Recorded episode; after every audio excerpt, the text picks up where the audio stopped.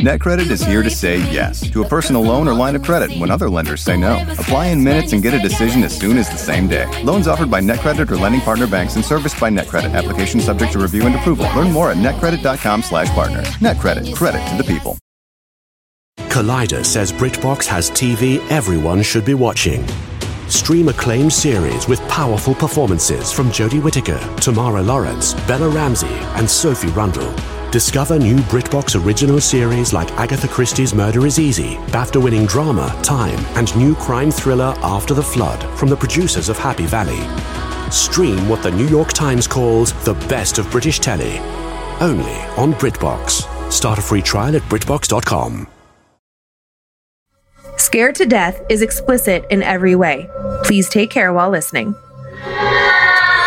Whether thou art a ghost that hath come from the earth, or a phantom of night that hath no home, or one that lieth dead in the desert, or a ghost unburied, or a demon, or a ghoul, whatever thou be until thou art removed, thou shalt find here no water to drink. Thou shalt not stretch forth thy hand to our own. Into our house enter thou not. Through our fence break through thou not. We are protected, though we may be frightened. Our life you may not steal, though we may be scared to death. Welcome to what is it again? Uh, scared. Scared to-. Skirted her, scared to death. Creeps, Beavers, Roberts, and Annabelles. Oh my god, that would be so scary to me if all of a sudden you were like, um, I'm like, oh my god, he's had a stroke. I'm Dan. You're Lynze. I am. Perfect. Um, two little quick announcements, and then we are into the stories.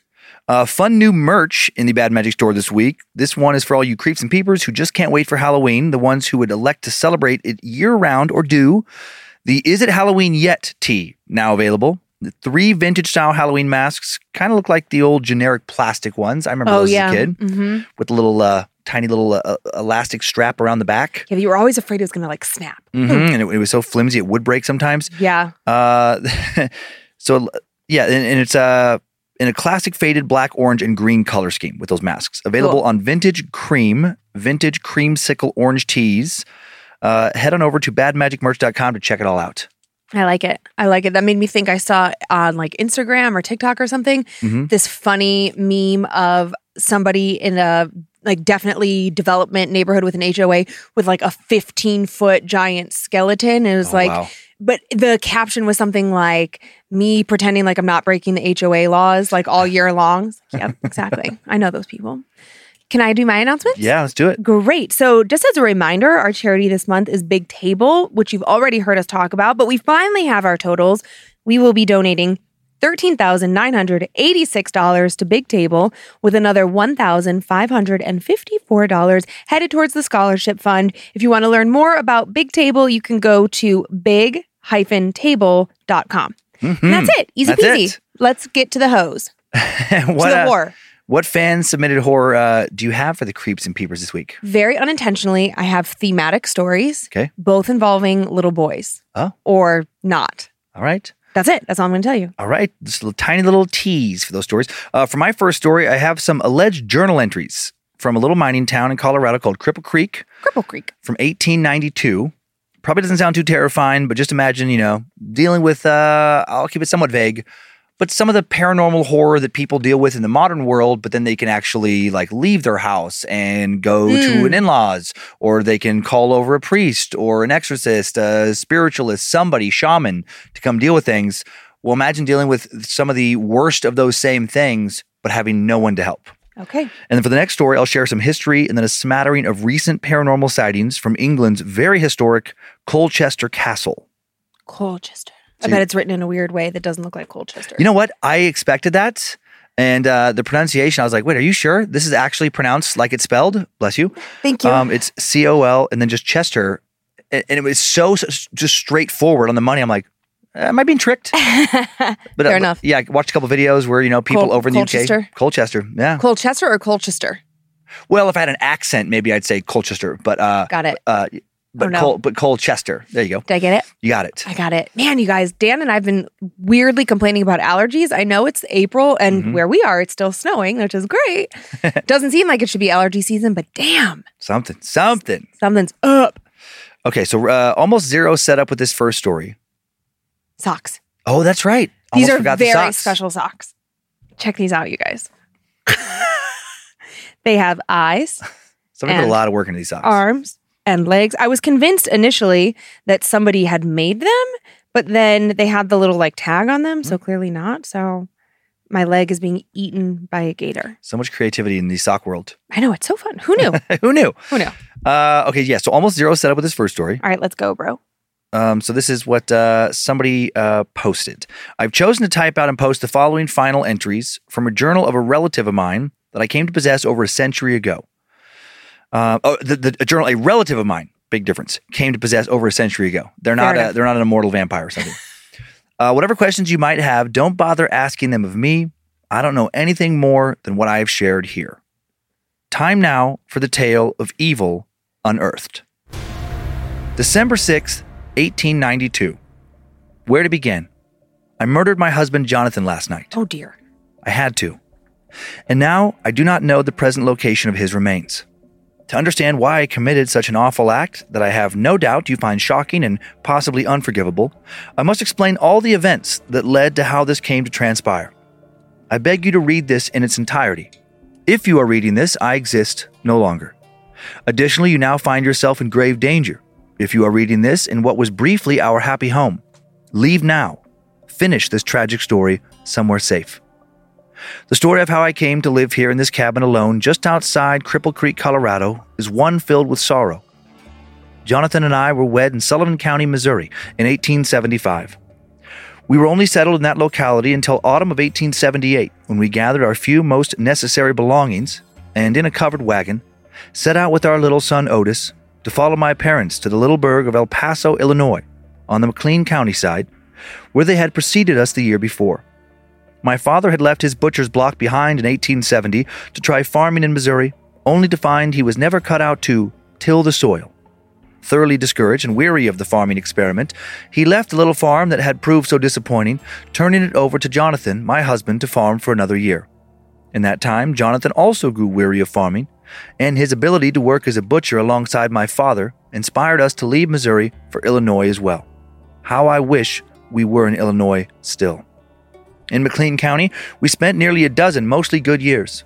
We had two more healthy children, both girls, Sadie and Emma. For the first many years in Illinois, I was content. My family was happy and healthy. My mother was near for advice, and my father was able to provide a good trade and a business education for my husband. We were not wealthy, but we also did not need for anything. Still, for my Jonathan, this was not enough. Every few months, it seemed, he would speak to someone who would be traveling through El Paso to seek their fortune in one of the many gold rushes out west. After a few years of this, Jonathan began to feel as though he was missing out on the chance to not just provide for us, but to make our family rich. He would hear of another gold strike and try and convince me to leave our life in Illinois behind. But due to my heartache at the thought of separating from my parents, he would abandon his dream. But then my father passed in the winter of 1889. His heart gave out, is what the doctor said. Jonathan was a capable butcher, but he never really cared for the work. And when a new butcher moved into town who did, money was soon in short supply. In the spring of 1890, my mother passed, pneumonia. And then further tragedy befell us. A terrible outbreak of flu burned through El Paso that summer, and my little Emma died from fever. I was heartbroken, both parents and my youngest child all dead within a year. Grief overcame Jonathan even more than it did me. A longing for life seemed to fade from his eyes. His spirit had left him. I worried he would do something foolish. He barely spoke. He seemed interested in nothing. And then a man, Alan Wilson, I think his name was, came into town talking of new riches being found in Colorado. More gold. Jonathan begged once again for our family to head west. When he spoke of Colorado, I could see a new spark in him again. He seemed renewed.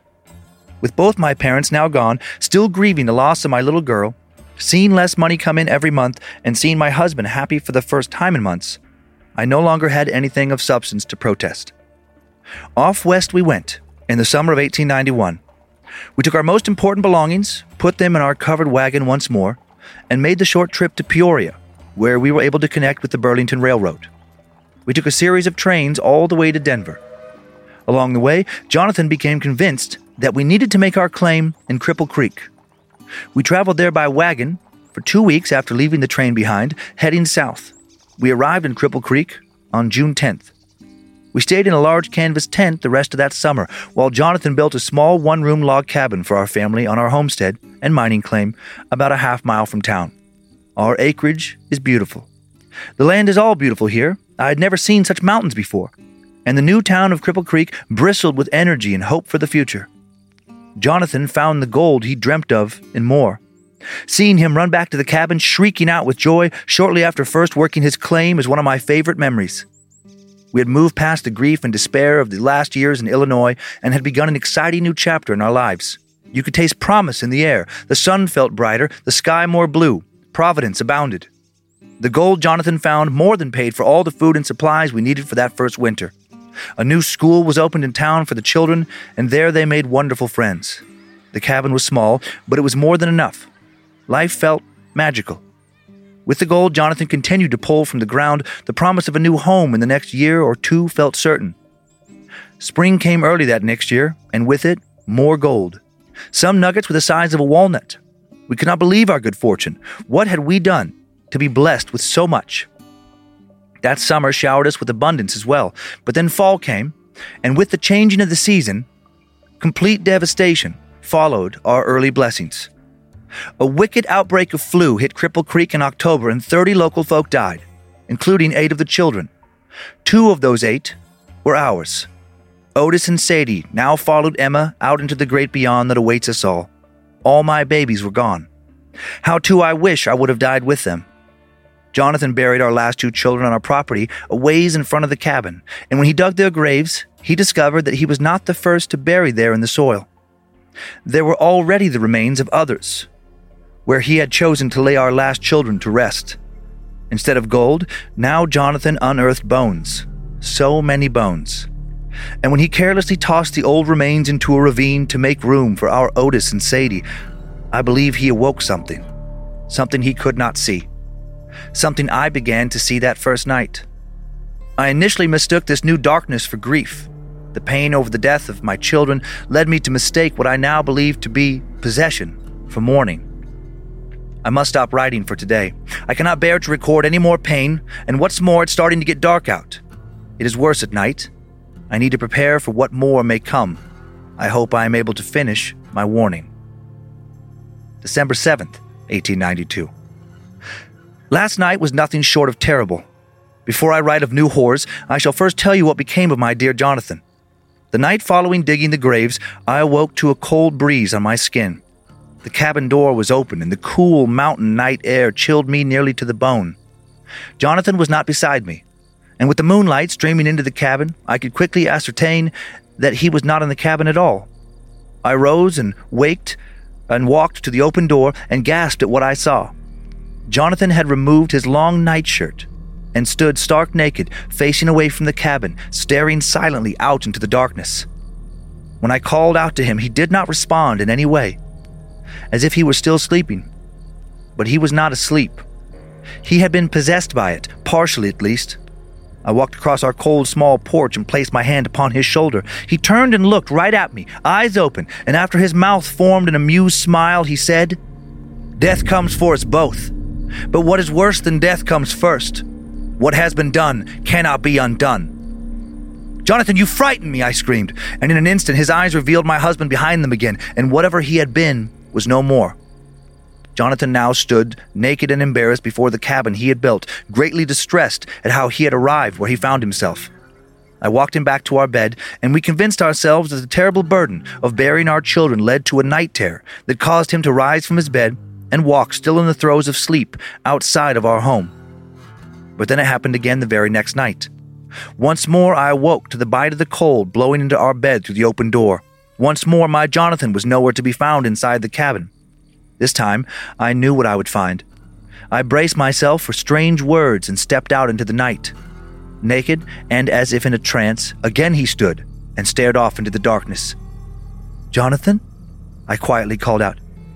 Are you awake, my dear? As I expected, he did not respond. Jonathan! I called a little louder. You're scaring me, dear. Please come back inside. Bam! The cabin door slammed shut and I nearly died of fright. I moved towards the closed door and pulled upon the handle. It would not budge. How? There was no none inside to lock it, and yet still I found myself unable to enter. What has been done cannot be undone. Again, it was Jonathan's mouth speaking, but not his voice, saying the same frightful words he had said before. Before death comes terror, the worst comes first. I screamed upon hearing those words. And then again, like the previous night, he reclaimed himself somehow and had no recollection of how he had arrived outside or what he had said. He moved past me and easily opened the door that had been locked but a moment before. Before I could gather myself to speak with him, he was back in our bed, fast asleep. I slept no more that night. I was far too worried about the man beside me, a man who could now turn from loving husband to threatening stranger in an instant. The next day, I wanted to walk into town, talk to our pastor about it all. Our home needed a blessing. But an early storm quickly became a blizzard. The snow fell too fast and became too deep for me to risk the journey alone. And there was the matter of Jonathan having no interest in accompanying me. He had never been the most religious man, but he would always attend church with me and the children whenever asked. He never once had a bad thing to say about church or God. But now, when asked if he would help me into town, he told me there was no reason to do something so foolish. When I begged, he spat at me in a way that made me recoil. He had never spoken to me like that before, saying, God is for the weak. There will never be God in this house again.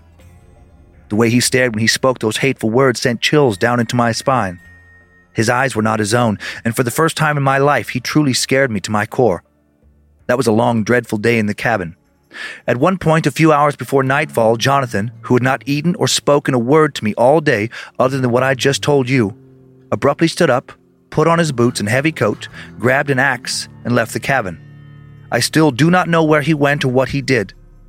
When he came back an hour or so later, his hands were covered in dried blood. There was blood on the axe, on his coat.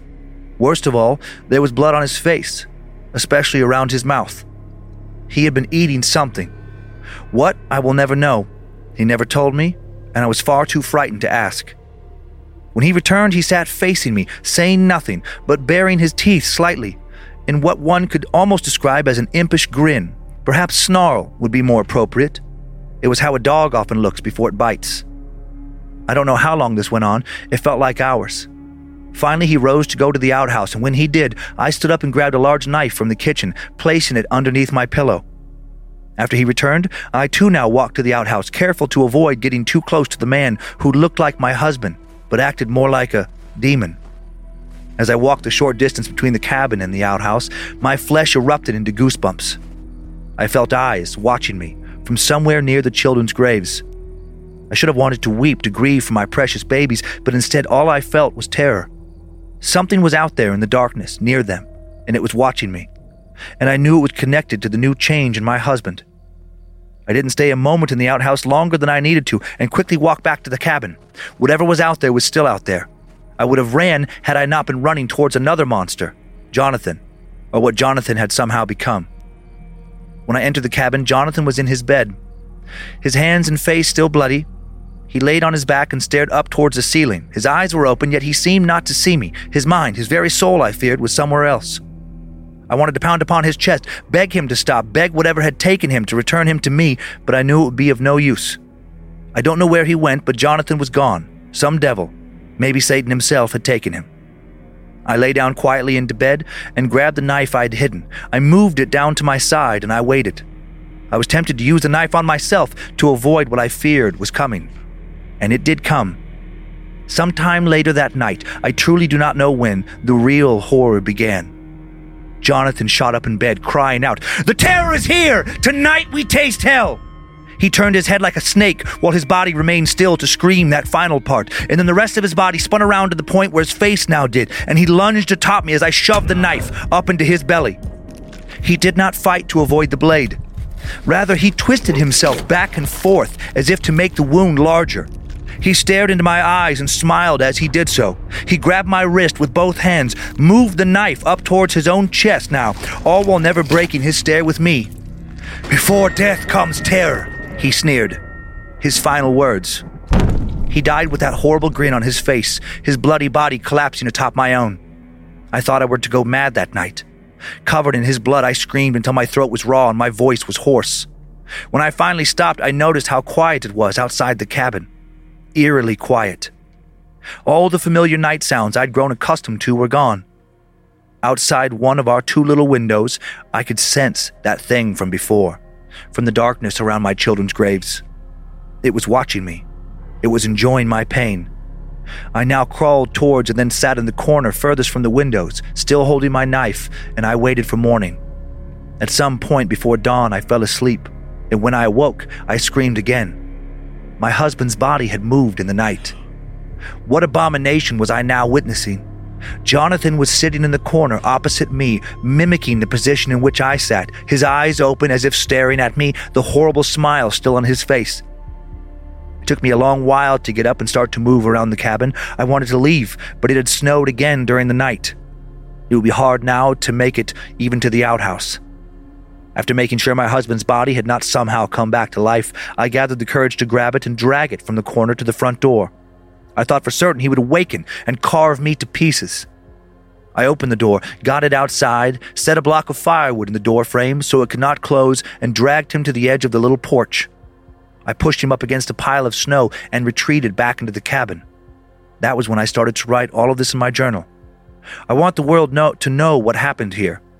Something here is rotten, evil, and I hope someone knows how to send it back to hell or wherever else it came from. That day I stayed inside the cabin. I did not leave for any reason, not even to try to use the outhouse. I needed to get more firewood to boil new water, but instead I just drank from what little remained. That night, terrible shadows raced past the windows in the darkness. Something banged on the door here and there throughout the night. I heard strange, awful cries and what sounded like whispering. I kept waiting for something to force its way inside. I barely slept if I slept at all. It seemed like morning would never come. When it did, Desperate for firewood that, that following morning, I dared to open the door, and again I screamed. My husband's body was gone. Something had taken it, or he had walked away.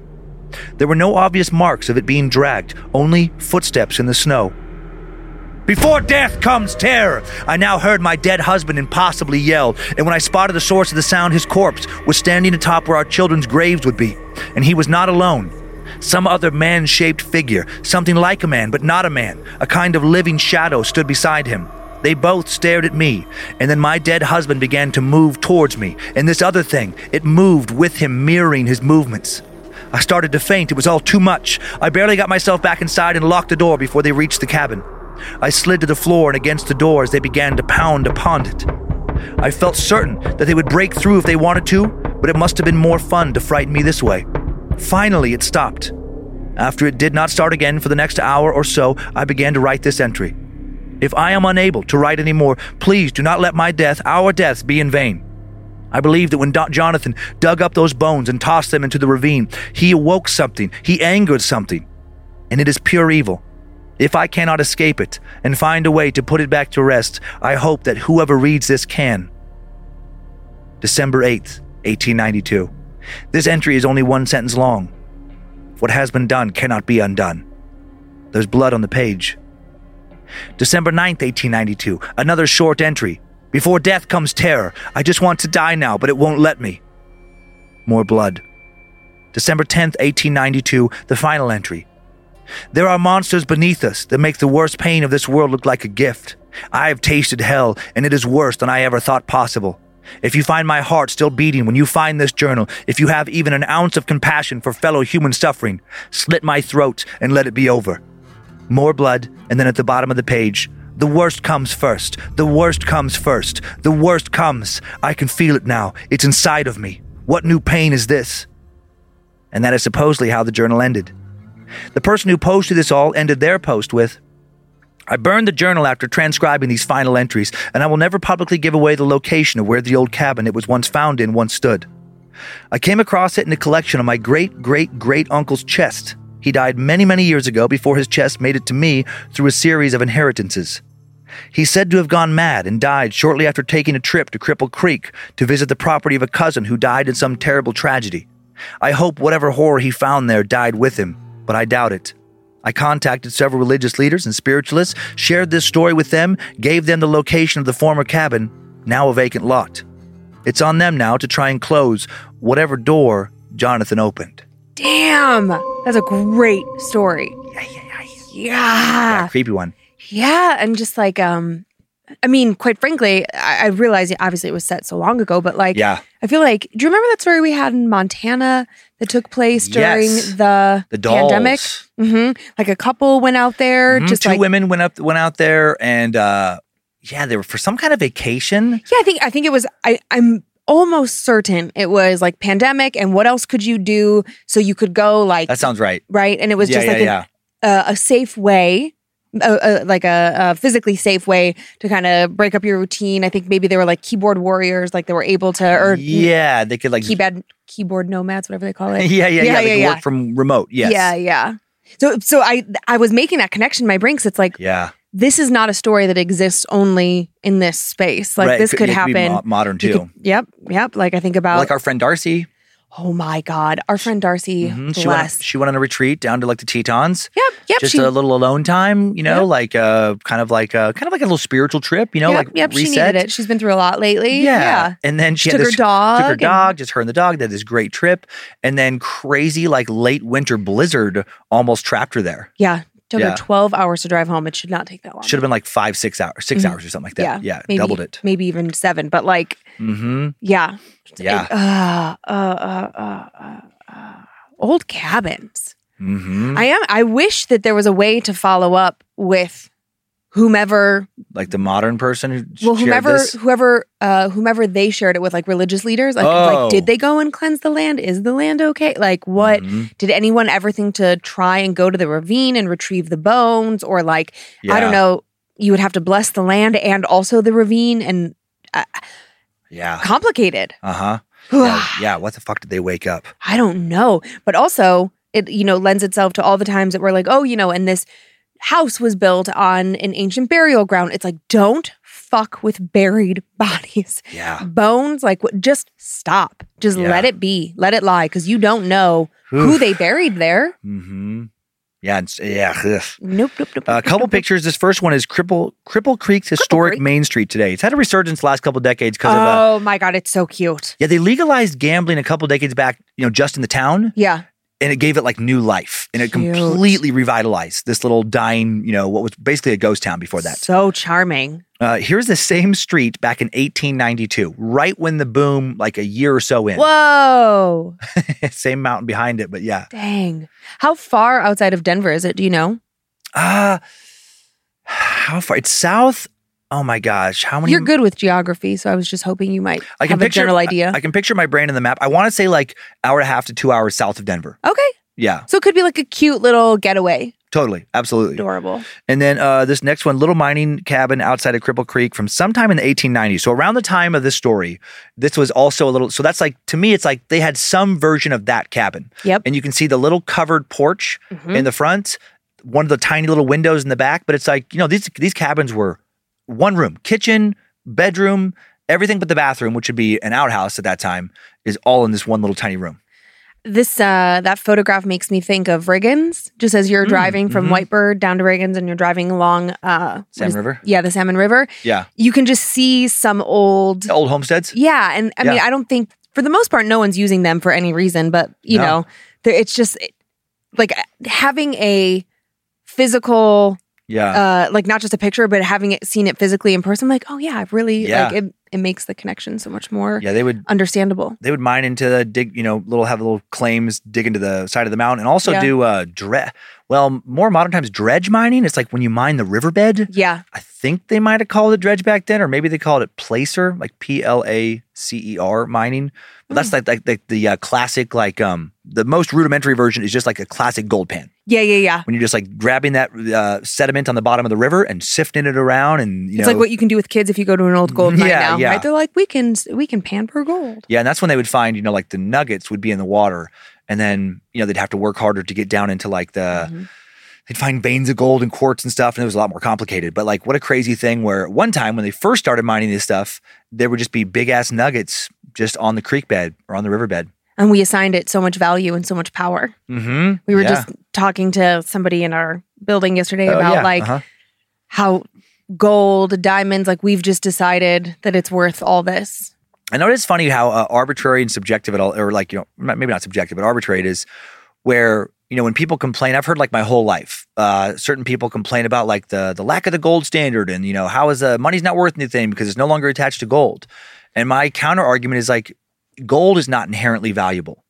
It's just a random rock. It's a mineral that we chose at some point in our history to decide that's worth something. Right. Well, because it But, but it's- wasn't in- inherently, it's not worth any more than a piece of gravel. right. I think just right because it isn't in abundance. Right. It's a limited resource. Mhm. But if you think about it that way, so is paper. Yep. and Everything is limited. So is water, and we like look Yeah. at what is happening in the world right now. it's just funny how water. much society is just, you know, this we just make almost all of it up. I know it's nonsense. I did make a, like on that. I did make it. I don't know. I guess like an interesting note of just like the monster of more. Even then, like he just it just wasn't enough. Like some people just can't be content, and I think like not to get And I get it. I get it, but not to get like philosophical. But I feel like we do talk about that more now in Yeah. modern times. Like you know, uh, fame and fortune, you can have it all, and Yeah. social media changed it, and everybody wants more. and No one's content. It's like, oh no, there's always been a contingency of those people. our, Totally, our entire totally. existence, and sometimes it works out Yep. where then it somebody is able to bring their family up Yeah. and give them better opportunities, et cetera, et cetera. But more often than not, it just is something that itself possesses you and you just cannot move past. It's like sometimes Yeah. enough is enough. Can you pay your bills? Are you Mhm. happy? Like, do you really need more? Yeah. Yeah, ah, it's- tough. But yeah, what a what a great story. So sad that they lost their children. Yeah. There was so much tragedy before the paranormal stuff, which was just a sad sign of the times. Yes, yes, no Yep. medicine. Yeah, I Yep. mean, they just didn't know what ano- was coming for them. And that's another thing, as limited as medical stuff was back then, it was more limited in a little like gold strike boom town Oh my gosh. where there was, I mean, it, they were pretty lawless, you know, in Yeah. ways. And it's like they may have a doctor, they may not. Well, then they were all not like, they had real doctors back then, but you know what I mean? yeah. Well, then they were all living on top of each other, just because you know the gold tends to be concentrated in one sort of area. So as Yeah. soon as one person gets sick, it's just like Oh, yeah. takes out the whole Mhm. town. I mean, just Yeah. fascinating. But what a great story! I'm. Oh, okay. I love that Glad you liked it. journal and mm-hmm. yeah, Different, different setting, a little different. Yeah. yeah, it was just really easy to place myself there Okay. and really like be invested in. Of course, I didn't write down her name, Jonathan's wife. Oh, Jonathan's wife. Oh, my God. I gosh. can tell you their and- and kids are Otis and Sadie and. Emma, I know. Yeah. Jonathan, and the wife. Jonathan. You know what? I don't know that she ever says her name. Okay, Oh, okay, because it's, 'cause it's from her perspective. right. But you would think that the person who transcribed it that well, Oh, They or, would know. or maybe they didn't want to share. Yeah, they, they didn't share her name actually. So you know, like everybody else. Bum, Uh, bum, bum. yep, yep. What a twist! What a twist! Also, just for the record, Cripple Creek is about 95 miles outside of Denver for our Denver folks. Oh, okay, so I was right. About an hour and a half, two hours. It's annoying how well you understand geography. I know it's weird. I was pulling up the image in my brain of like the map I looked at Uh-huh. and seeing the route, but I the couldn't. Rand McNally map in well, your brain. yeah, but I couldn't see the numbers. Yeah. Um, I don't even know that I could read a map, quite frankly. I I grew up in the age and era of like, you know, MapQuest and oh yeah. GPS. I didn't have to read a map. You ready to head to uh, an older place than what we just talked about, but talk about some more recent paranormal encounters? Colchester. Colchester. Colchester. Right after our mid show sponsor break, we are off to one of England's oldest historic sites, Colchester Castle. This show is sponsored by BetterHelp. What are the things that weigh you down on a day to day basis? What kind of stress are you holding on to?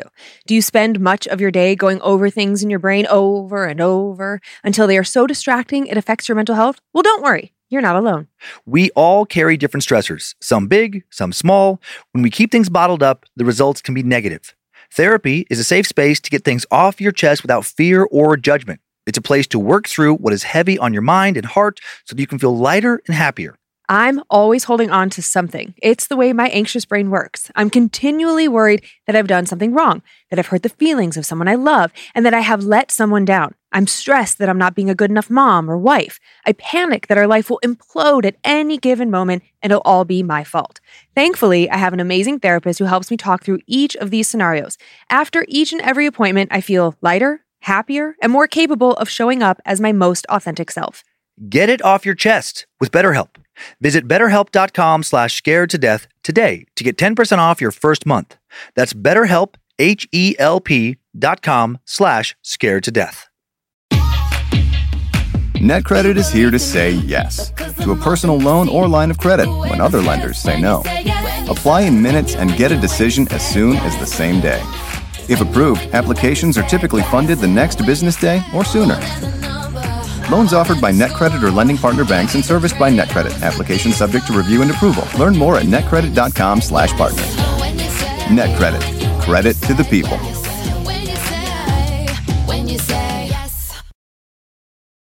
Summer is just around the corner. Who's excited? I know I am. With the warmer, sunnier days calling your name, the last place you're going to want to be is in your kitchen, cooking and meal prepping. Make your life easier with Factor's no prep, no mess meals. Factor's never frozen, always fresh meals are dietitian approved and ready to eat in just two minutes.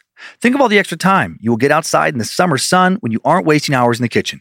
I think I speak for everyone when I say that the summer is the busiest time of the year. We are all trying to cram in as many things as possible, from concerts to vacations and everything in between. With Kyler home from college and Monroe on her break too, I want to spend as much time as possible with them. And while I truly love to cook, the summer is the one time of year that I'm the least interested in doing that for three meals a day. So I lean on Factor to help keep me healthy and in step with my diet. I'm obsessed with the honey yogurt pancakes for breakfast, the pork Al Pastor for lunch, and the cilantro lime barramundi for dinner. So easy and saves me so much time.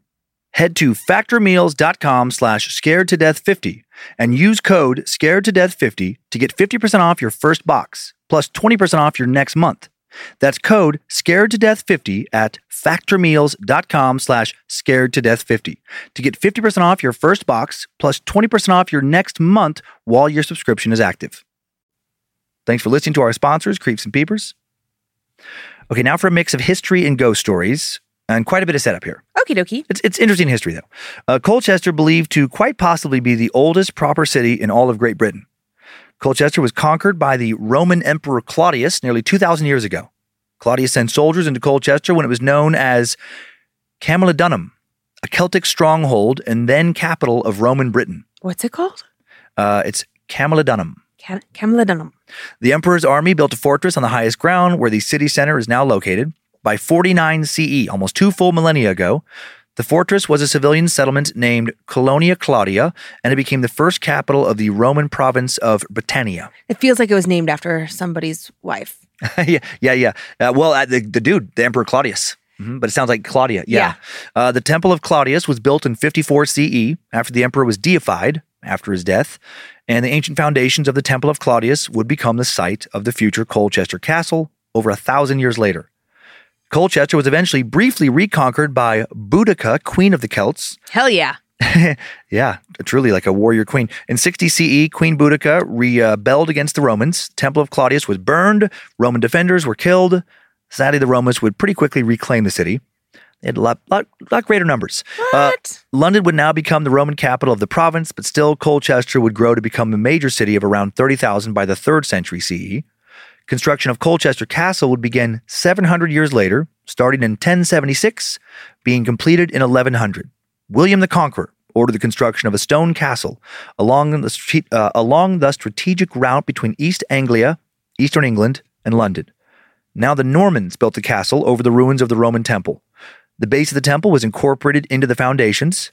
The foundation of that temple and its vaults remain below the castle to this day, making the site much more historically significant. Also, speaking of significance, Colchester Castle was the largest castle ever built in England by the Normans, England's French invaders. In 1216, Colchester was attacked by King John because the castle was still occupied by a French force at that time. Once conquered, the castle would become the property of England and remain so throughout the Middle Ages. By the 13th century, the castle was used as a prison for prisoners of war, and then much of the castle would be in ruins by the 16th century. Still, it would be structurally intact enough to continue uh, vacillating back and forth between being a prison, uh, a private residence. While a prison, it was the site of frequent executions all the way until the end of the 17th century. All uh, an, un- an untold number of people were tortured and killed at this site during its prison and execution years. Colchester was a key landmark during the infamous Essex witch trials. During the 16th and 17th centuries alone, hundreds of suspected witches were imprisoned inside the castle. Many were tortured and killed. A How pri- dare they? a pri- yeah. Oh my gosh, what a terrible time to be alive. A private individual purchased the castle at the end of the 17th century with the intention to demolish it, but in 1727 it was given as a wedding present to lawyer and antiquarian Charles Gray, who helped restore the castle. In the 1740s, Gray added a park around the castle that remains to this day. Colchester Castle then finally became a museum for archaeological treasures in 1860. And now the museum exhibits over 2,000 years of British history. With centuries of history stored within the castle walls, it seems almost inevitable that Colchester Castle would be haunted. There have been many unexplained encounters and reports of paranormal activity inside the castle, most of which comes from employees and security staff who work or have worked there after dark. The following stories come from the Colchester Museum's Ghost Stories page. Time now for the tale of the ghosts of Colchester Castle. Early one morning, a museum employee named Chris was opening up the Natural History Museum. He hadn't been to Colchester for several days. He was shutting off the alarm and noticed something strange. He heard a ticking.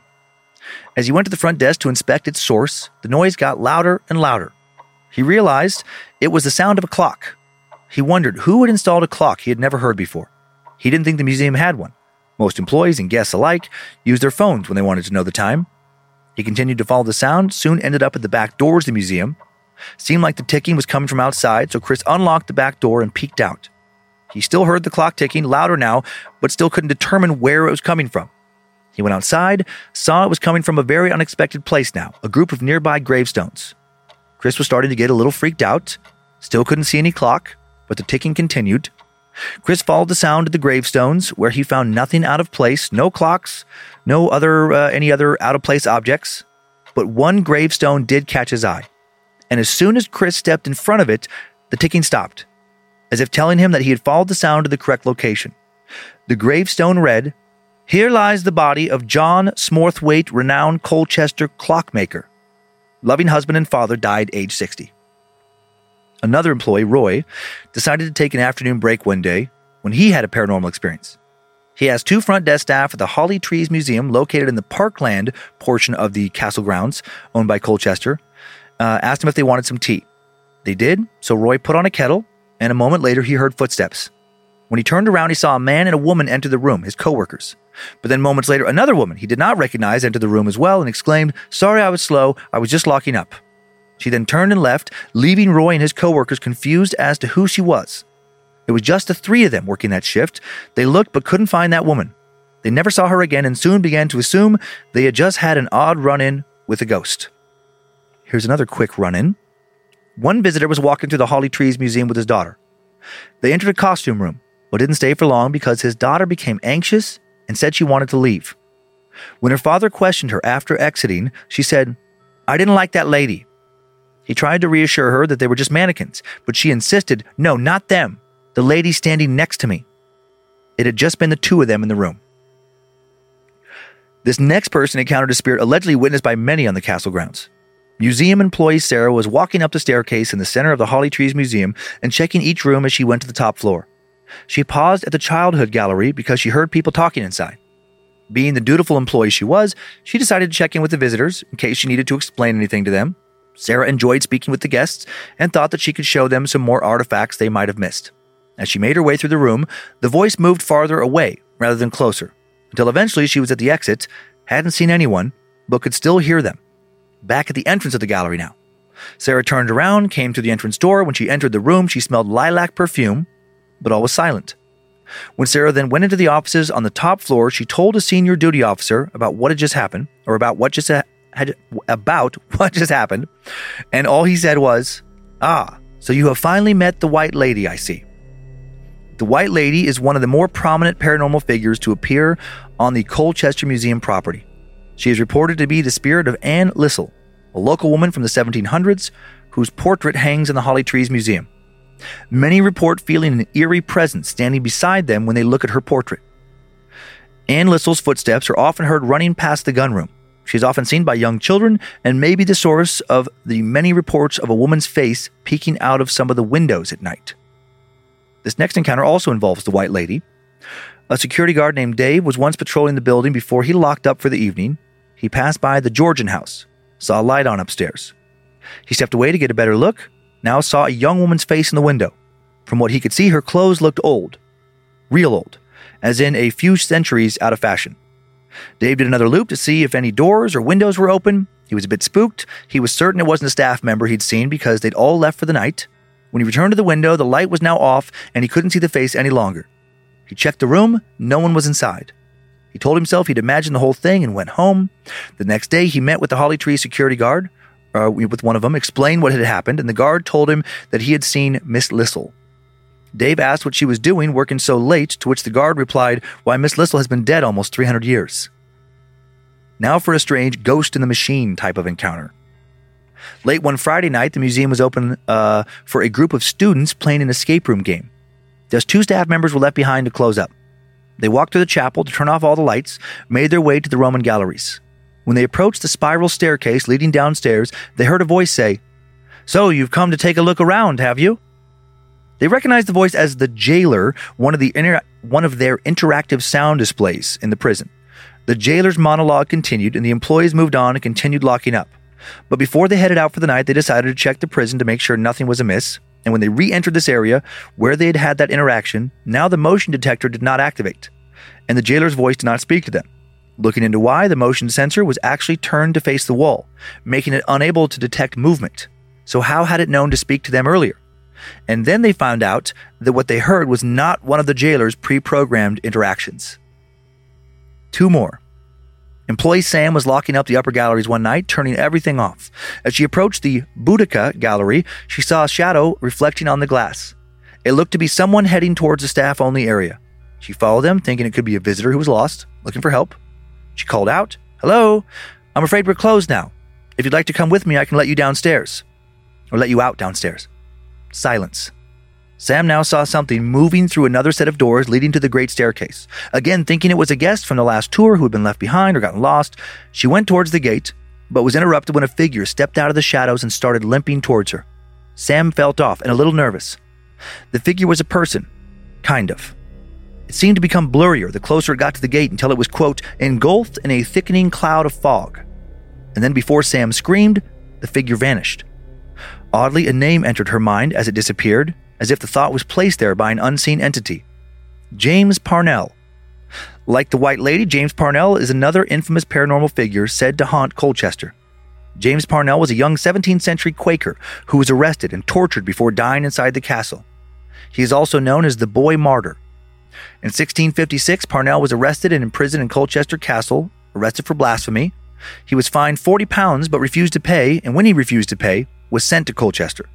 He died painfully on April 10, 1656, and ever since, James' spirit reportedly haunts the dungeon area. There are some reports that his cries of anguish can still be heard inside the castle. Last little entry for today. Numerous Colchester employees have reported hearing disembodied whispers and seeing faces in windows. A lot of spiritual activity seems to occur around closing time when all is dark and quiet in the museum. At night, two other frequently spotted resident ghosts are a headless nun seen in the chapel, and a red lady who is suspected to be a daughter of a jailer. One former museum assistant named Alyssa heard stories from other assistants about this red lady suddenly appearing behind them in the mirror in the women's restroom. Numerous spirits from different periods of time seem to coexist on the grounds of Colchester Castle. And since they don't seem to hurt anyone, even if they frighten some, there are currently no plans to have the grounds cleansed to try and remove them. Yeah, I mean, why would you? They all seem harmless. I mean, I don't work there, so what do I care? Right. Draw some extra visitors, I'm sure. I'm sure. I'm sure. Uh, I just have a few pictures. Uh, this first one is the restored Colchester Castle. So, I mean, you know, really historic, cool building Oh, wow. and the beautiful park grounds that surround it. Man. I know England has, I mean, just Europe in general. Yeah. So many cool, like, manors and old estates. Uh, this next one, a little spookier shot of the castle. Uh, you know, Yeah. Okay. yeah, just uh, always looks a little uh, better for the show when it's like black and white or something Dun, night. dun, dun. And then finally, just an old jail cell underneath the castle's darkest days where prisoners were shackled to the wall and kept there in the dark. Yikes, what a terrible fate to spend your last days in a place like that. You know, jails don't look much better nowadays. No, but I you're, mean, not but you're not shackled to the wall Yeah, in general, usually. Yeah, yeah, yeah. Well, maybe you should be. Some people. Some people. Oh, some monsters. hmm I liked that story.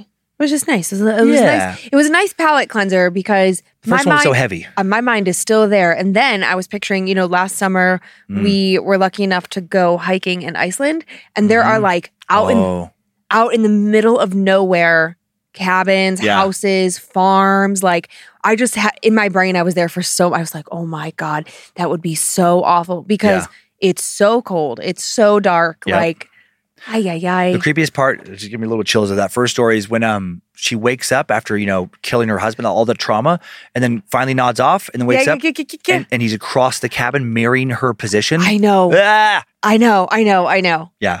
I wanted her to set the body on fire when she took it outside. I know it was snowing, so it's like a very difficult task, whatever. Mm. But I was like, man, you should just burn that thing. I don't know if it would make a difference. Oh, I don't know if it would like release him from I don't know. the the possession, but blah, blah, too much, too much. I'm going to be thinking about that for so long. It's a good one, Dan. Okay, good. Yeah, yeah. It's a lot of creepy imagery. Yeah, yeah, I didn't like the little two. I didn't like the little duo by the children's graves either. yeah. Like standing next to each other. with, the- with a the- very obvious possession kind of thing. yeah, and the shadow mirroring like the kind of like this an- reanimated dead person's movements. So much uh, nightmare fuel. Yeah, that was great. Really great. Really loved it. It was um yeah, really Terrible. Really enjoyable. I mean, really. Uh who's your Layla this week? Um, I still got a traditional one. Okay, how Mm-hmm. did how does she smell? Not at all, Oh. but I could get another one. I You know, get another one. we recently got a new one and we like at a show, a gift Mm-hmm. from a fan during a meet and greet, and I brought it home and I opened the suitcase and I was like, hmm, smells like gingerbread deer. like it just it- it's so potent. Mm-hmm. All right, well, um taking into consideration some feedback yes, from uh-huh. fans, uh uh, it We is do like feedback. Yeah, help, no, help, we- help us make our show better. Absolutely. Like it's as long as it's constructive. Like Yeah, yeah, yeah, yeah. don't send an email just being an asshole for the sake of being an asshole. But when you send we got recently we've gotten enough emails that are like, hey, I don't like it when Lynze sets up the story or has a conversation with Dan before the story. We Okay. prefer it after the story. So we're just gonna dive right into this story and then we can chat about it. And then Okay. we'll dive into the next one and chat about it. So just an alert of like a little change. We'll do it like this for a couple weeks and see if that Yeah. feels good. And if there's any kickback, we can, you know, make some further adjustments. Cool. Adjustments. All right, Daniel boy, you ready spaghetti? I am. All right. Dear DJ Suckmaster and Queen of Peeperton. I love it. I discovered Scared to Death in the summer of 2020 when I was stretched thinner than thin and feeling quite blue. Uh, I wanted to lose myself in a podcast and came across Scared to Death.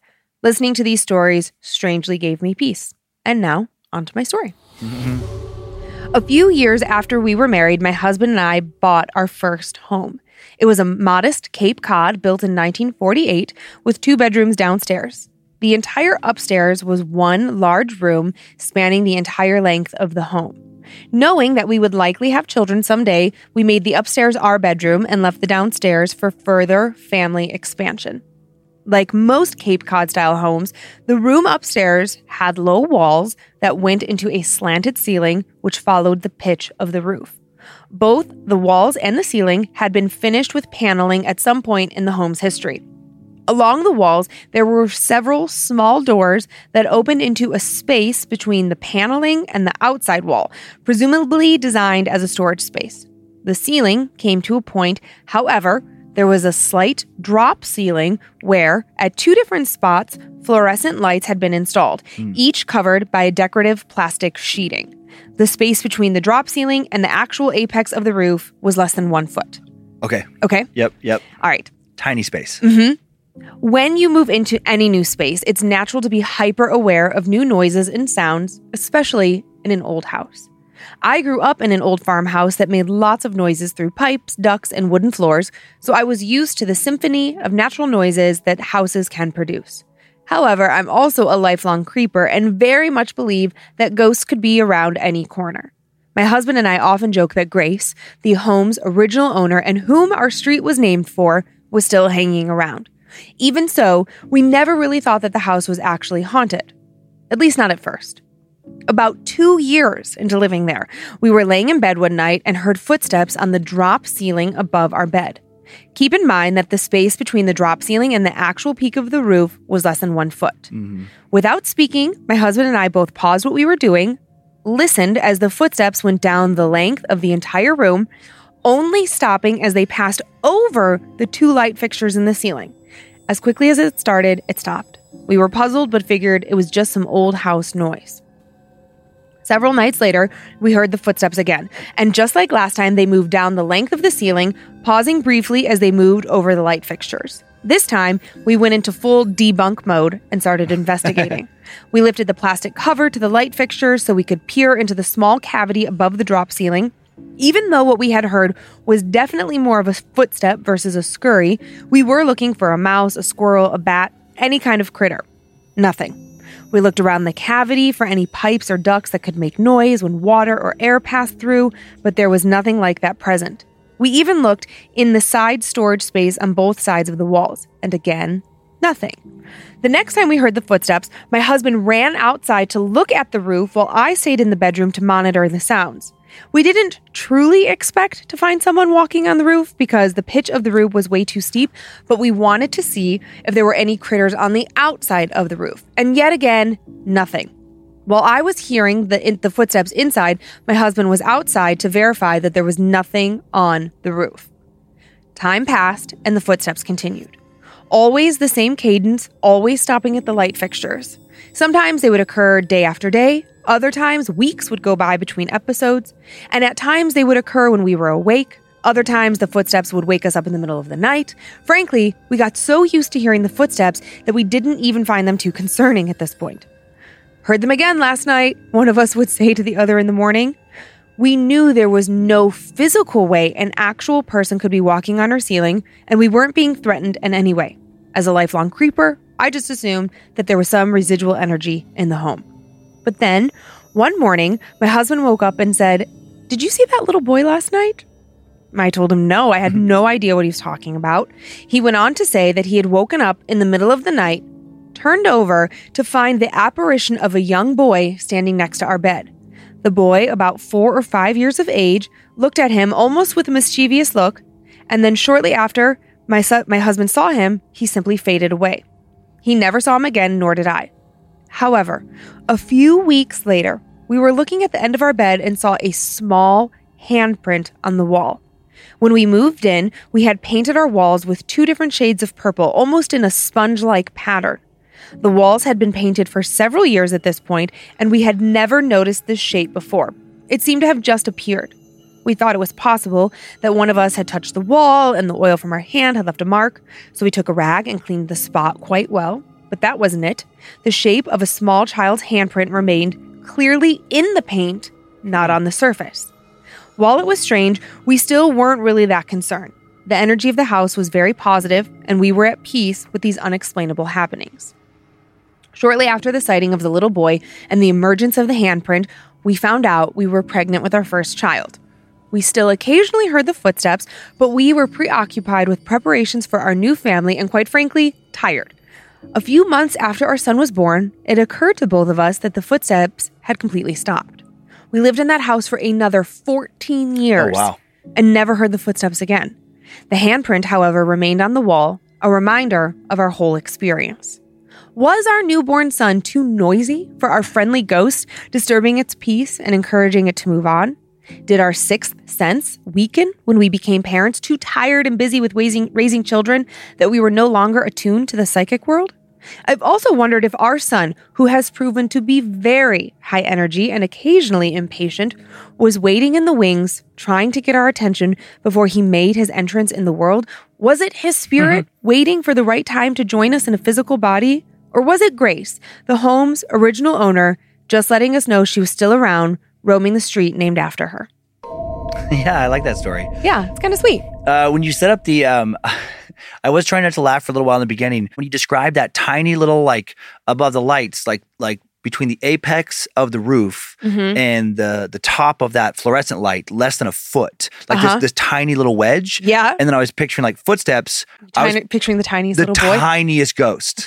I was picturing like an eight inch tall ghost up there with like heavy footed to make the footsteps, but so teeny tiny. Well, now I'm picturing him being like all legs, like just like like one fourth of an inch of a torso, and then just these like super long in comparison legs Mm-hmm. with these giant like Zach Flannery boots on them. Like like a little Boom, tiny boom, He-Man boom. He-Man action figure, My but God. with like giant clown feet. Just like the physics don't even work. I like the idea that the person who sent in this story poses the question of whether or not our spirits exist before, Oh, like before our, our bodies, bodies? exist. Because that is something that That is a belief a lot of people have. A lot of people believe it that, like, Mm-hmm. you know, it's just waiting for the right moment to jump into the right body, Yeah. to join the right family, the right wrinkle in time. Like, Yeah. this is your moment. Mhm. I love that. Mhm. It's Me actually too. very sweet. But yeah, qu- interesting that the story, the, that the story, that the footsteps never came back.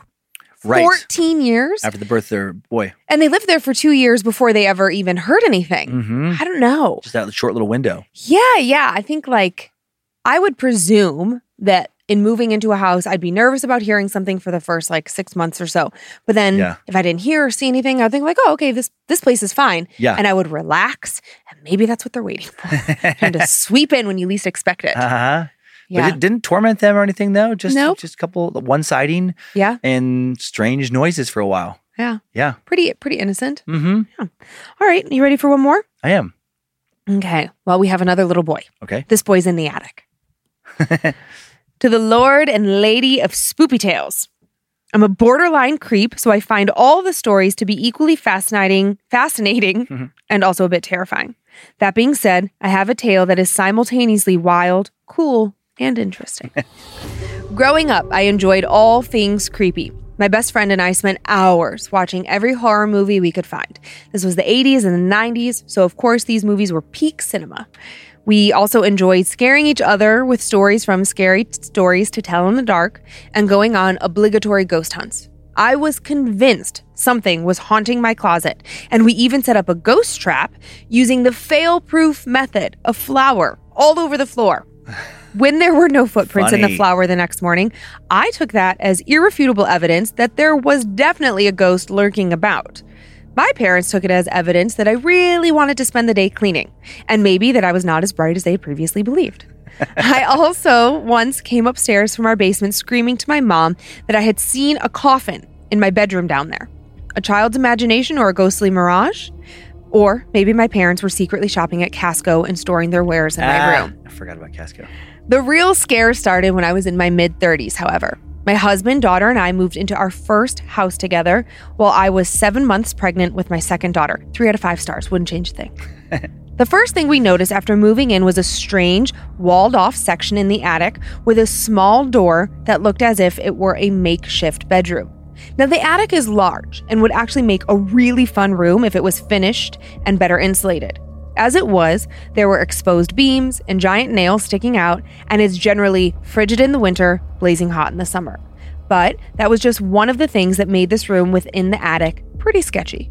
What added to the creep factor was the children's airplane wallpaper, small metal, metal bed frame, and wooden dresser in the room. When we moved into the house, the house was completely cleaned out, with the exception of this room. Who would put a hmm. small child in an attic? We immediately got rid of the bed and the dresser, but the little room with its airplane wallpaper is still there because we just haven't gotten around to renovating that part of the house. Not long after we moved in, I had my second child, and life went on in that hazy, sleep deprived, newborn stage kind of way. That's why, at first, I thought it was just my tired brain playing tricks on me when I would occasionally hear my oldest daughter or husband calling out my name, only to have them tell me they hadn't said a word. However, as my youngest grew older and the phantom voices continued, I knew it was something else. I would be in the kitchen making dinner or in the basement doing laundry, and I swear I'd hear, Mommy, in my daughter's voice coming from upstairs. I would go to see her to see what she wanted, and she would tell me she had never called out for me at all. At other times, it would be my husband's voice, but it was always the same thing. He had never called for me. One night, while my daughters were staying over at my parents', I was in the shower while waiting for my husband to get home from work. I was just about finished when I distinctly heard the sound of him clearing his throat. As a smoker, it's a sound he makes often, and it often drives me crazy. I called out, asking why he was home early, but he never responded. When I got out of the shower and looked for him, he was nowhere to be found. Needless to say, when he did finally come home two hours later, I was freaked out. We definitely had something in the house, and it was mimicking my loved ones. There were a few other odd incidents here and there over the years. The light in my ri- living room randomly turned off while I was home alone, and when I politely asked for whomever had turned it off to turn it back on, it did. Fun things like that. But the creepiest thing that really kicked up again was when my youngest daughter was about three. That's when she began telling me about the little boy who lived in the attic and how he would come down at night and sit on her bed and visit her. Her bedroom did have a door to the attic in it, but she had never been up there because she was only three, it was only used for storage, and we always kept it locked. She was unaware of the creepy room because it just wasn't something we talked about anymore. It was old news to us by now. The little boy in the attic stories went on for a few months. She would tell me little details about him and even blamed him for eating her Easter candy when I found wrappers in her room. To be fair, that may have just been a toddler sneaking some chocolate and not wanting to get in trouble. Then, as soon as she started talking about him, she stopped. When I would occasionally ask about him, she would get very serious, tell me that he wasn't real, and then refuse to say anything else. However, about a year later, she came to me with a picture she had drawn of our family. It included four people, two animals, and a person in the attic. When I asked her to tell me about it, she said it was a picture of her, her sissy, me, her dad, our dog, and our cat. I asked about the person she drew at the top of the page, and she matter of factly stated, That's the boy in the attic. When I asked her if she had seen him lately, she ignored the question and went about her day as if she hadn't just given me the world's creepiest drawing. Kids are so fun like that. Lost items began to reappear in my house. My youngest daughter had been playing dress up at her grandparents' house with some of her grandmother's jewelry. When she left for the day, my mom was unable to find two rings my daughter had been playing with. One of them had sentimental value as it had belonged to her sister who had passed away when she was just a teenager. When I tell you we searched for those rings, we searched. Her house, my house, tore them apart, couldn't find them. While my mom was disappointed, we realized there was the possibility that these things would never be found again, and after all, they were just things, so we stopped looking. A year later, I went to the basement to do laundry, and there was my mom's sister's ring sitting on my hmm. dryer like it had been there the whole time. Of course, I thought maybe my husband or one of the kids had happened to find it somewhere down there and had forgotten to tell me, but they all said they hadn't, and they would have told me right away if they had, since they knew we'd been searching for it. Two weeks later, the second ring appeared in the same spot. I was creeped out, but then started to wonder if I should be thanking this thing instead of being afraid of it. Turns out I should be thankful because here's the craziest part of this entire saga. When I was 10, my parents bought me a tiny pair of diamond earrings for my birthday. They weren't terribly expensive, but they were real and they were mine, and I hmm. cherished them. And that's why I was absolutely crushed when I discovered one day I had lost one. We looked absolutely everywhere, but just a tiny earring was lost, so our chances of finding it were slim at best. Of course, we never did find it, and as always, life went on. Fast forward November 1st, 2021. I was getting ready for the day and opened my jewelry armoire to find some earrings. I noticed a small diamond earring sitting separately from all the rest. I had held onto that one and I hadn't that I hadn't lost all these years because it was still sentimental to me. At first I assumed it was just that one I had kept, but it was odd since I normally sort it with all the others. When I looked through the pile, I found the other earring. Upon further examination, the one that was separated from the others, I could see that the back of the earring had a small crack in it, which would explain how I had lost it all those years ago. Here's the thing I know most people are thinking that I had likely had it all along, and I mm. just didn't notice it. But a few things to note to dispel this notion. The armoire I have, I currently received as a gift when I was in my 20s. I did not have this as a child when I lost the earring. I'm also very meticulous, a type A person who mm-hmm. thoroughly organizes and maintains everything. You can believe that when I first received the armoire that I did not haphazardly throw in my jewelry. Instead, I went through all of it to check for broken items that needed to be tossed or earrings that were missing their mates, except for the diamond, of course. Furthermore, because I'm a crazy neurotic person, I have gone through that jewelry box several times over the years to clean it out and donate unwanted items. I would have seen that second earring at some point throughout the years, but it was never there until that crazy day in 2021, and it still blows my mind. Wow. That earring, I, like. I like that they broke down like you know the timeline with the earring and the armoire and everything. Yeah. because that's an especially weird detail.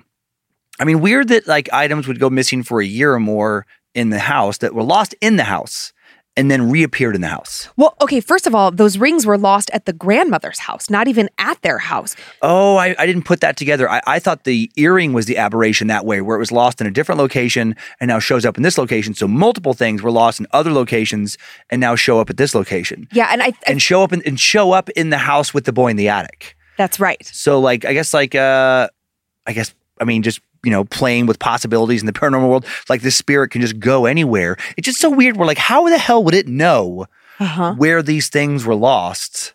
Well, And uh do my my thought yeah. on the the rings and the boy in the attic is that and, and then ultimately the earring is okay i think the little boy is attached to the daughter and so the daughter goes to the grandparents house to play and i think the little boy is theoretically with her and she's Mm-hmm. Uh-huh. playing dress up and when the two rings go missing like any parent or Yeah. grandparent or Yeah. adult you think that the Oh, yeah, the child like shoved them in their pocket and went home with them not to steal them but just like you know because kids are thoughtless and then when when they search both houses and it couldn't be find be found, it's Right. like okay, well they're just gone forever. Yeah. Well, the little boy, if he was playing with the little girl, I think he had them.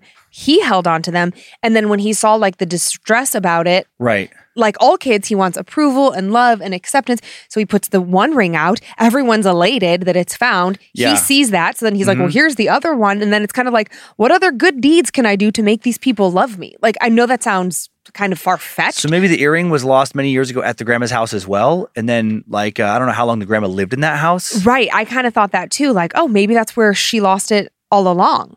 Yeah, yeah, yeah, yeah. Okay, okay, that can make like sense. You know, like with that logic. Yeah. And uh, and then at first, you know, like when the person was like uh, the storyteller talking about like why would they put this little boy's room in the attic? I do kind of get it where it's like okay, not thinking about attics being haunted, Sure. but best utilization of space. Mhm. I get it as a parent where you like to have your kids above you so you can hear what they're up to. Sure do. And also, if you're like an attic has a if, if, if there's likely like a pitched roof, which is I mean what I always think of with attics, Yeah.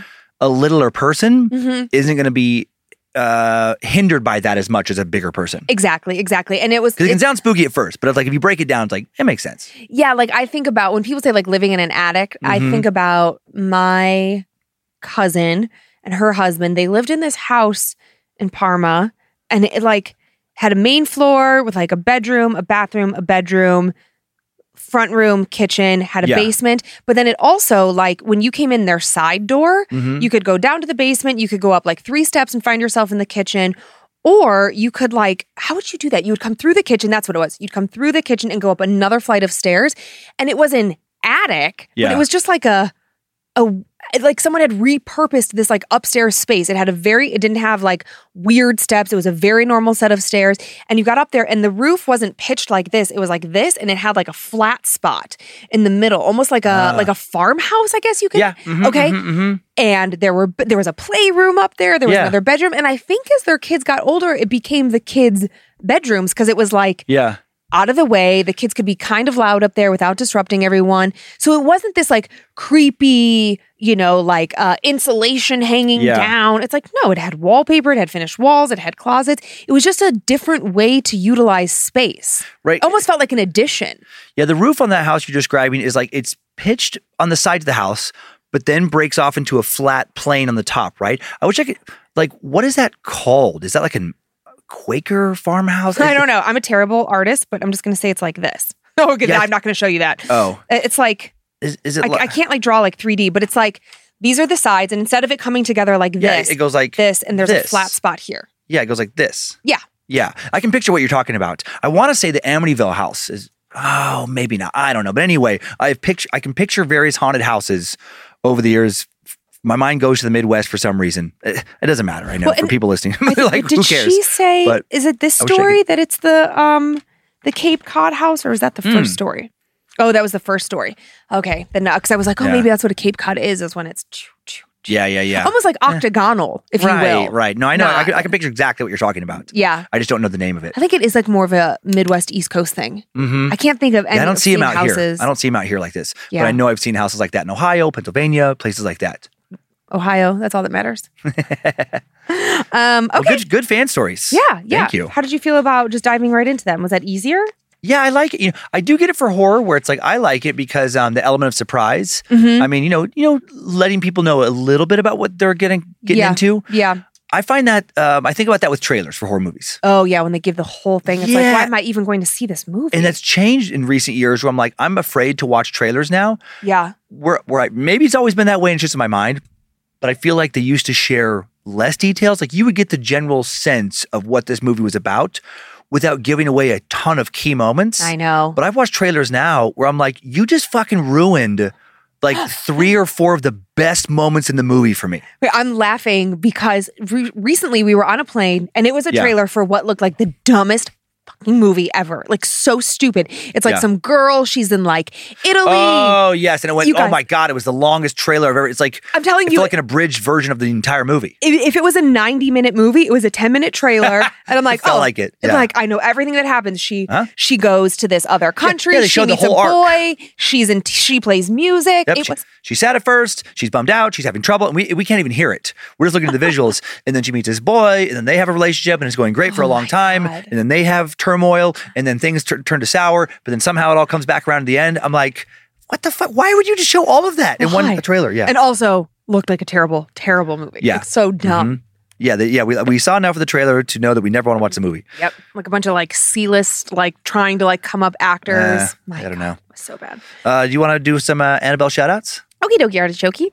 I would like to thank the following Annabelles for their support on Patreon. And just as a reminder for our patrons or for anybody who's listening who is like new to the show, if you join the Patreon, uh, there are two different levels. There's uh, the Roberts and the Annabelles. The Annabelles, you get a merch discount. You get um, your name shouted out on the show. You get Yeah. to know that uh, from both tiers that we take uh, a percentage of all Patreon across both shows donated to charities. That's how we get this money. So if you're Yeah. new, Twenty percent. 20%. Uh, and then of that 20%, we take 10% and we slosh it away for the scholarship fund so that each year it's growing. Like this year, we're doing three $5,000 scholarships. Yeah. But, anyways, there's like a lot of like bonus content over there. So if you're curious, you can go to patreon.com, look for Scared to Death, and then you can see what's available. It is really fun. We love it. You get, I don't know, merch, special merch. There's all kinds of fun things over there. So just in case you're new, been a while since we've Hmm. Yeah, talked about yeah, it. totally. Uh, we love you whether you can or cannot support us. We're happy you're here. All right. Annabelle shoutouts. This is where you get your name. We'd like to thank the following Annabelles for supporting us on Patreon Karen and Jody, Amber D, Kelsey, Tanya Welch. This is my favorite name. Okay. Summer Ireland. I don't know who you are, but I fucking love you. Mhm. I, you are like effervescent in my mind. You're ethereal. Mm. Cami Alexander, Bone Daddy Smalls, Daniel. I hear Tyler laughing. Uh, Daniel Linares, Alexa Hill, and Ashley Baldwin. Perfect. And I will thank the following Annabelles TJ Tiny B, uh, Casey McConnell, Katie Wellman, James Moore, Christina Cole, Ashley Topperween Brendeski. There's a hyphenated. So it's like Top, Topperwine or Topperween. It's W E I N, probably wine. Is it T U or T O? T O E P P E R W E I N. Toper? Toper? Toperveen. Toperveen. Maybe oh, it's- like German. Toperveen Brandeski. I liked Topperwiener Brand- Brandy. Uh, Ashley Ashley Topwiener. Ashley Topwiener Brandy, you're a fine girl. What a good life you would be. Oh man, that would, uh, is anybody watching Better Call Saul? Uh, Yoma Rodriguez, Amber uh, Chari, Hunter Clements, and Josh Ward. So here's the thing too: if you're an Annabelle, you get to listen to us attempt to say your name, Mm-hmm. uh, properly pick on your name, and also sometimes we even like to do like weird matchmaking between names. We've created law firms. We've Mm-hmm. Yeah. created, like, it's super fun. All right, and then the following spoopy shout outs. So some cute ones this week. So just really quick, uh, when you're talking about pairings, Yeah. I picture the weird pairing of Summer Ireland and TJ Tiny B. No, it should be Daddy Smallbones. Daddy, Daddy, Daddy Bone Smalls. he- uh, wait, Bone Daddy Smalls. Bone Daddy Smalls hooking up with Summer Ireland No, No? no. Bone Daddy Smalls and and TJ Tiny B. I was thinking of an odd pairing though, like you Oh. wouldn't expect it. I like the weird. I like. I like. I like so many words together. Okay, Is. Bone Daddy Smalls just like a bunch of hip hop names? I Bone, don't Thug- know. Bone Thugs and Harmony, Biggie Smalls, and what Bone Daddy and, and Puff Daddy? Puff P. Daddy. Maybe I don't know. Bone Daddy, can you tell us where that came from? we I'm- would like I- to know. For some reason, I'm picturing a very skinny, short bit version of Biggie Smalls, Oh my god, that'd be fantastic. Bone Daddy Smalls, Bone Daddy Smalls. Mhm. like five one, maybe 95 pounds. Oh, okay. Mhm. Little, little Bone Daddy. but got a lot of swag. Now, now I'm singing in my head that stupid song that Monroe sang, Skeleton Bones. Oh my God, yeah. She was the cutest. Oh my god. Okay, spoopy shout outs to Matt from Jessica. Happy anniversary. I I can't speak. Mhm. To Matt from Jessica. Yeah. Happy anniversary. And I love celebrating life with you. nailed it. Got it. To Shelby from Zoe. Happy birthday. Your San Diego family adores you. Inside joke here. Upside down keyboard forever. Who knows? I love a good inside joke. To Evelyn, aka Evelyn, and Oliver from your mom, Kelsey. I love listening to Scared to Death with the two of you. To Becky and Taylor from Taylor. This is awesome. Happy birthday to us, two sisters born on the same exact day, two years apart. Oh wow. Yep. Cool. Not Yeah. even Irish twins, just like, Mhm. what a funny thing. This is great. To Muddy River Water Eyes from Vomit in the Middle of the Ocean Eyes. Okay. I love you. You're the best wife I could ever ask for. You can achieve anything you set your mind to. And to Lenora from Kevin, happy birthday, baby. You're so loved.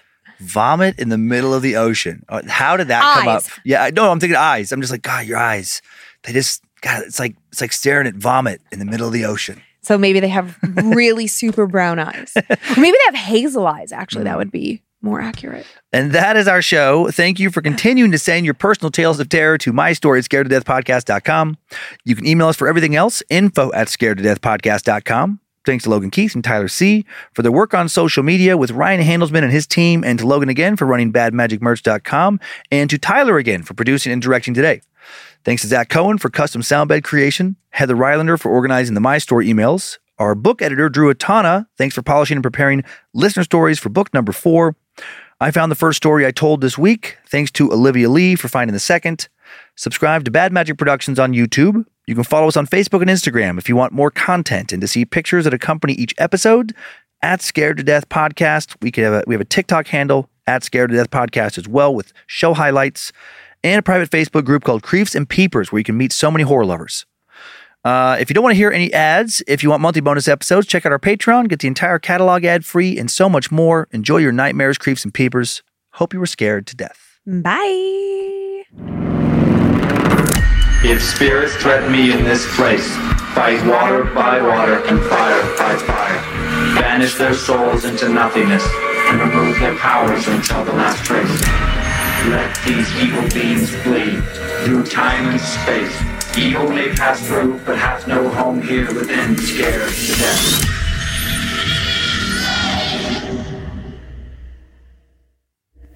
Bad Magic Productions.